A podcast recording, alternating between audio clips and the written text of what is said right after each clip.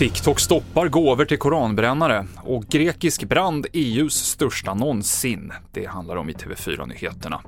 Ja, plattformen TikTok har stängt av gåvofunktionen på den uppmärksammade koranbrännaren Salvan Momikas konto. Det bekräftar TikTok för Ekot. Momika har livesänt koranbränningarna och pengarna som då skänkts har gått både till honom och till TikTok. Ryssland och Iran finns bland de statsaktörer som nu genomför omfattande påverkanskampanjer mot Sverige med anledning av koranbränningarna. Regeringen vill därför ge 8 miljoner extra till Myndigheten för psykologiskt försvar nästa år för att motverka bilden av att Sverige är islamfientligt. Jag tror att vi har varit oförberedda. Jag skulle vilja gå tillbaka till 2014 när egentligen hela västvärlden togs på sängen genom det här hybridkriget som Ryssland inledde mot Ukraina. Där var vi inte förberedda. Nu vet vi hur det fungerar. Men när det blir viralt som det blev i januari 2022, då är vi också lite oförberedda. Vi var lite oförberedda och här behöver vi vara bättre på att kommunicera, vi behöver vara bättre och snabbare på att fatta beslut.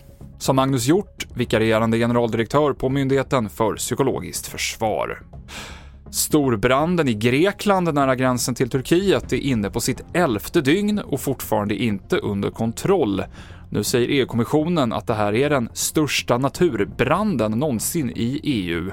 11 flygplan, varav ett från Sverige, och en helikopter och hundratals brandmän har skickats från andra EU-länder för att hjälpa Grekland med brandbekämpningen.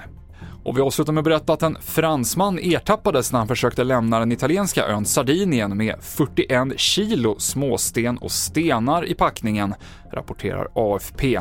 Han anklagas för att ha tagit det här olovligt från en strand och riskerar böter på motsvarande 35 000 kronor. 2017 så införde regionala myndigheter på Sardinien en lag för att förhindra turister att ta med sig stenar, småsten, snäckor och sand från öns stränder utan tillstånd. TV4-nyheterna i studion idag Mikael Klintevall.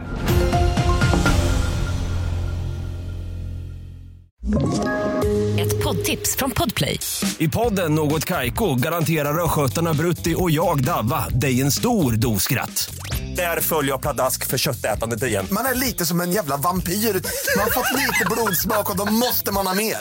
Udda spaningar, fängslande anekdoter och en och annan arg rant. Jag måste ha mitt kaffe på morgonen för annars är jag ingen trevlig människa. Då är du ingen trevlig människa, punkt. Något Kaiko, hör du på Podplay. Därför är gardinerna.